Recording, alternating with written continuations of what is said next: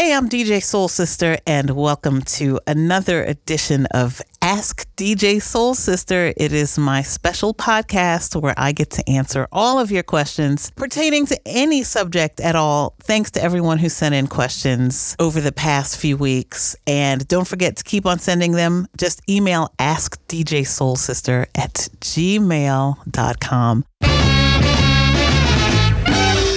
Let's start things off with our questions for this episode. Is there a record that you know you can play that always gets a crowd engaged and grooving? That's our first question. And my answer to that is, you know, I always only play from my personal feeling, but the music that, or the artist rather, that will always make me feel the feeling no matter what is James Brown. I love James Brown's 70s recordings the feeling that he conveys, no matter what song it is, always makes people excited. One song in particular I'll throw out is uh, Get Up Off of That Thing from 1976. Even the title of that song makes you want to move and groove. So, James Brown, Soul Brother number one at all times.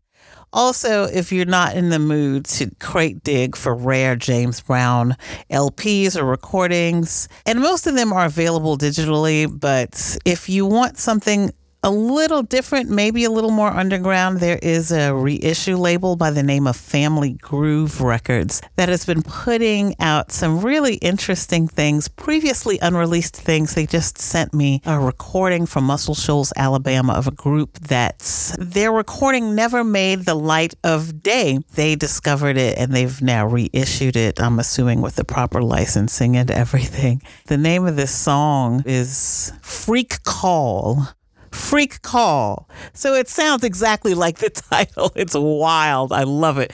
Rare funk for the dance floor. Family Groove Records and James Brown. That's what I'm going to share with you on that one. Our next question When did you realize that music was going to be your career? I never, ever thought of or considered music as a career. In fact, when I started DJing, that was always as a hobby. When I started with WWOZ and my radio show, which I began doing a show on the station when I was about 19 years old, that was as a volunteer hobby. Never thought of anything as a career, but as it goes, when you do things in your life that you love and you're dedicated to, and you would do for free no matter what because you love them so much, a lot of times those things wind up manifesting in a way that can be considered as a career. So the fact that music has become a part of my life I guess, as a career is completely accidental, but I love music so much. So I guess it was inevitable. But you hear stories about that all the time. When you love things, when you love something so much, and you would do it all the time, if you stick with it, then it will stick with you. Our next question What has kept you in New Orleans instead of moving to another big music city like New York or Los Angeles? I have never considered moving anywhere because New Orleans is is home. I'm born and raised here, and I will tell you though, after Katrina, I spent a couple of months in New York, and I spent a few weeks in Los Angeles. So I, I, I, always like to say that New York is my second home because I love it so much. But New Orleans is home. I've never considered moving at all.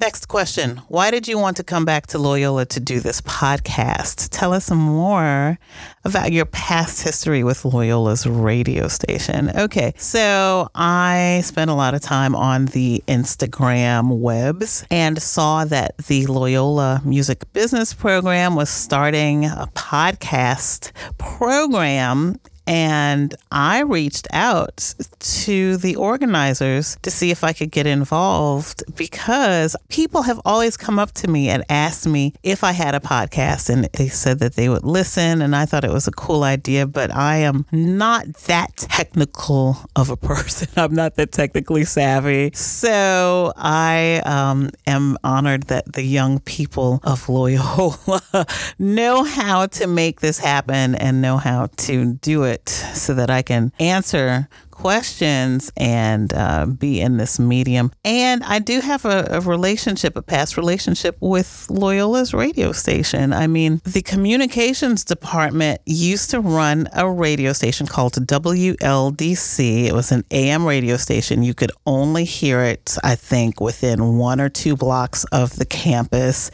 and on the television monitors if you are on campus. And because I started off as an undergraduate at Loyola, I actually did a show before WWOZ. I did a show with two of my classmates. The show was called A Nostalgic Noise. And um, Lisa and Laney Lisa and Lainey, those were my girls, and they would come in and they play stuff like ABBA, and then I would play, you know, my my funk records, you know. So so we balanced each other out, but we had the same mission in mind. You know, I think maybe two or three people total heard that show, but that is what led me to the training that got me a part of WWOZ, which is a whole other story. But because I had my license to broadcast via Loyola, uh, at the time, WWOZ required new programmers to have this FCC license, and I already had one thanks to Loyola. So, uh, so yeah, thanks Loyola because of this nostalgic noise show that I think three people tuned into. Twenty five years later, I um, get to do what I do on WWOZ, and thanks Lisa and Laney wherever you are. Next question What emotions drive your music choices? I like music and chords and keys that are happy and sexy. That might not make a lot of sense. It makes sense to me. Happy and sexy keys are the things that I am attracted to in all genres. And that's what I wind up playing. That's what I wind up listening to in my personal time. And I won't say even emotions, but more the sound, the keys of the recordings. The lyrics could be something completely different, but if the keys are either a happy key or a sexy key, then that is what I'm driven to. It's it's weird. I know how to explain it. One of my favorite artists, Laura Nyro, used to describe her playing and other musicians playing in colors. She could not read music, but she would tell other musicians to play in blue or purple. So I understand things like that. So I'm into happy and sexy keys. All right, next up, we have a question from Jack. And he says, Your recent tweet that you own no Whitney Houston recordings got me curious about how you curate your collection. Can you explain your collection criteria? All right, I have two answers to that. One, collection criteria is very easy. I buy what I like. What I just described, the happy and sexy key thing, that is real. And I listen to things before I buy them. And that's what I look for. That's what I like to listen to. A lot of times I buy things and I don't know what they sound like. But the songs on those LPs are going to be the things in happy, sexy keys. It's weird. It's personal and it's subjective with everybody. But that kind of explains what I like to listen to now as my collection in general. I have thousands of records, so I really I don't know if I can if if I have a method to the the criteria of everything.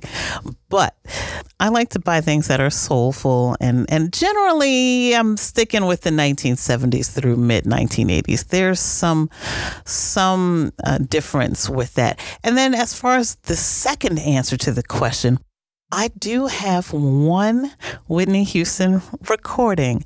I have an album by Narada. Michael Walden, he was a drummer a legendary jazz drummer. He wound up being a big pop music producer. Uh, produced Whitney Houston in the 1980s, big hits like um, Freeway of Love and things like that. Anyway, his first solo recording, not as part of uh, a, a jazz group, but on his own in 1976. Apparently, her first ever uh, recorded appearance right, on a record. Whitney Houston, when she was a teenager, her and her mother, Cissy Houston, in 1976, they sing background on his album. And I have his album. So, yes, I do have a Whitney Houston recording after all. All right, our next question. Are there any New Orleans artists specifically that influenced your love of music and interest in DJing? Okay. I'll answer that in two parts. Uh, wow. Woo.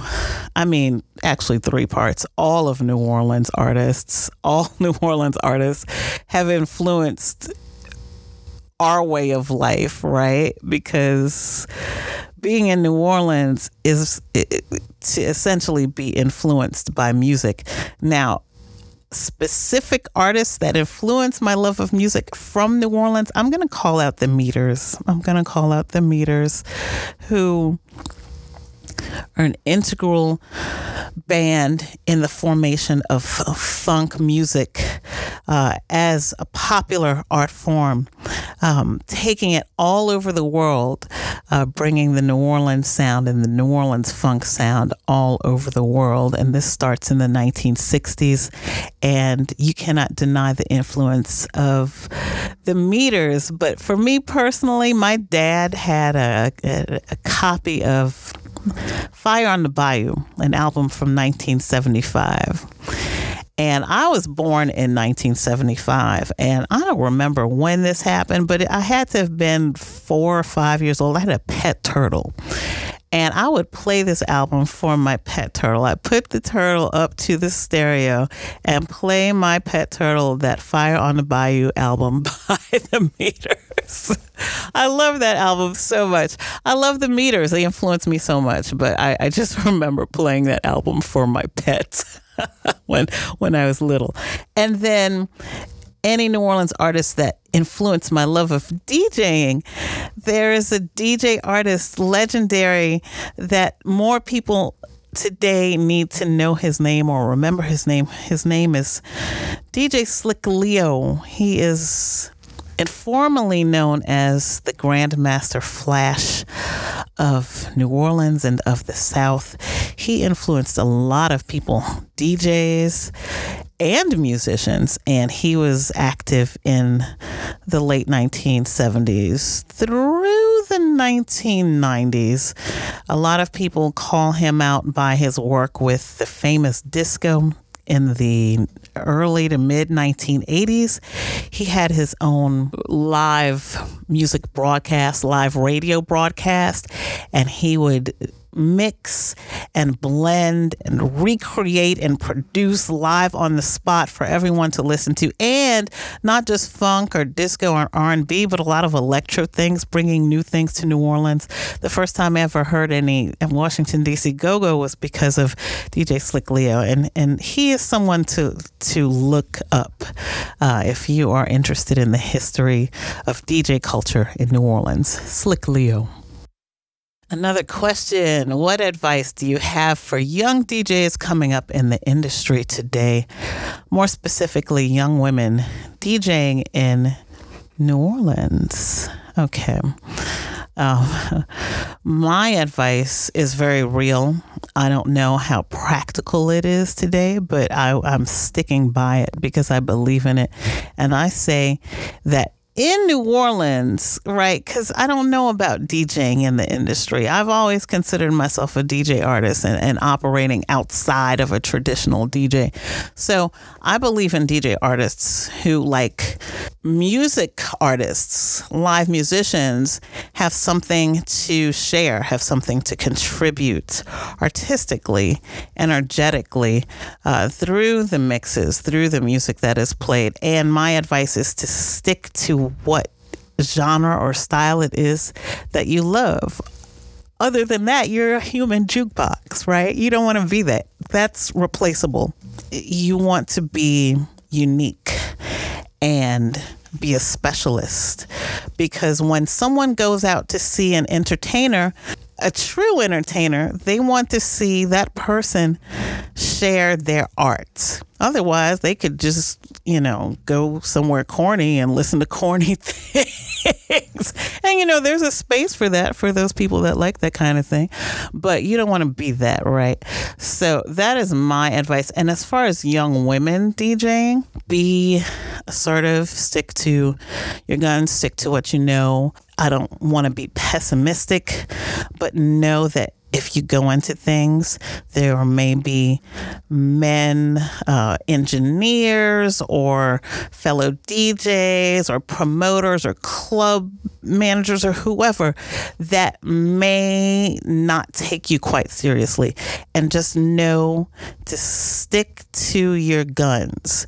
Be professional, know what you're doing, know your sound, know your gear, know what you're worth, know what you need to do be assertive and stick to it. All right, I think that's it for this episode. Once again, this has been Ask DJ Soul Sister. I am DJ Soul Sister, and this special podcast produced by the fabulous students of the Loyola New Orleans Music Industry Studies program, produced also specifically by Beth Cohen and Emily Pauley. And don't forget, send your questions for me to answer to ask DJ Soul Sister at gmail.com. Thank you for listening.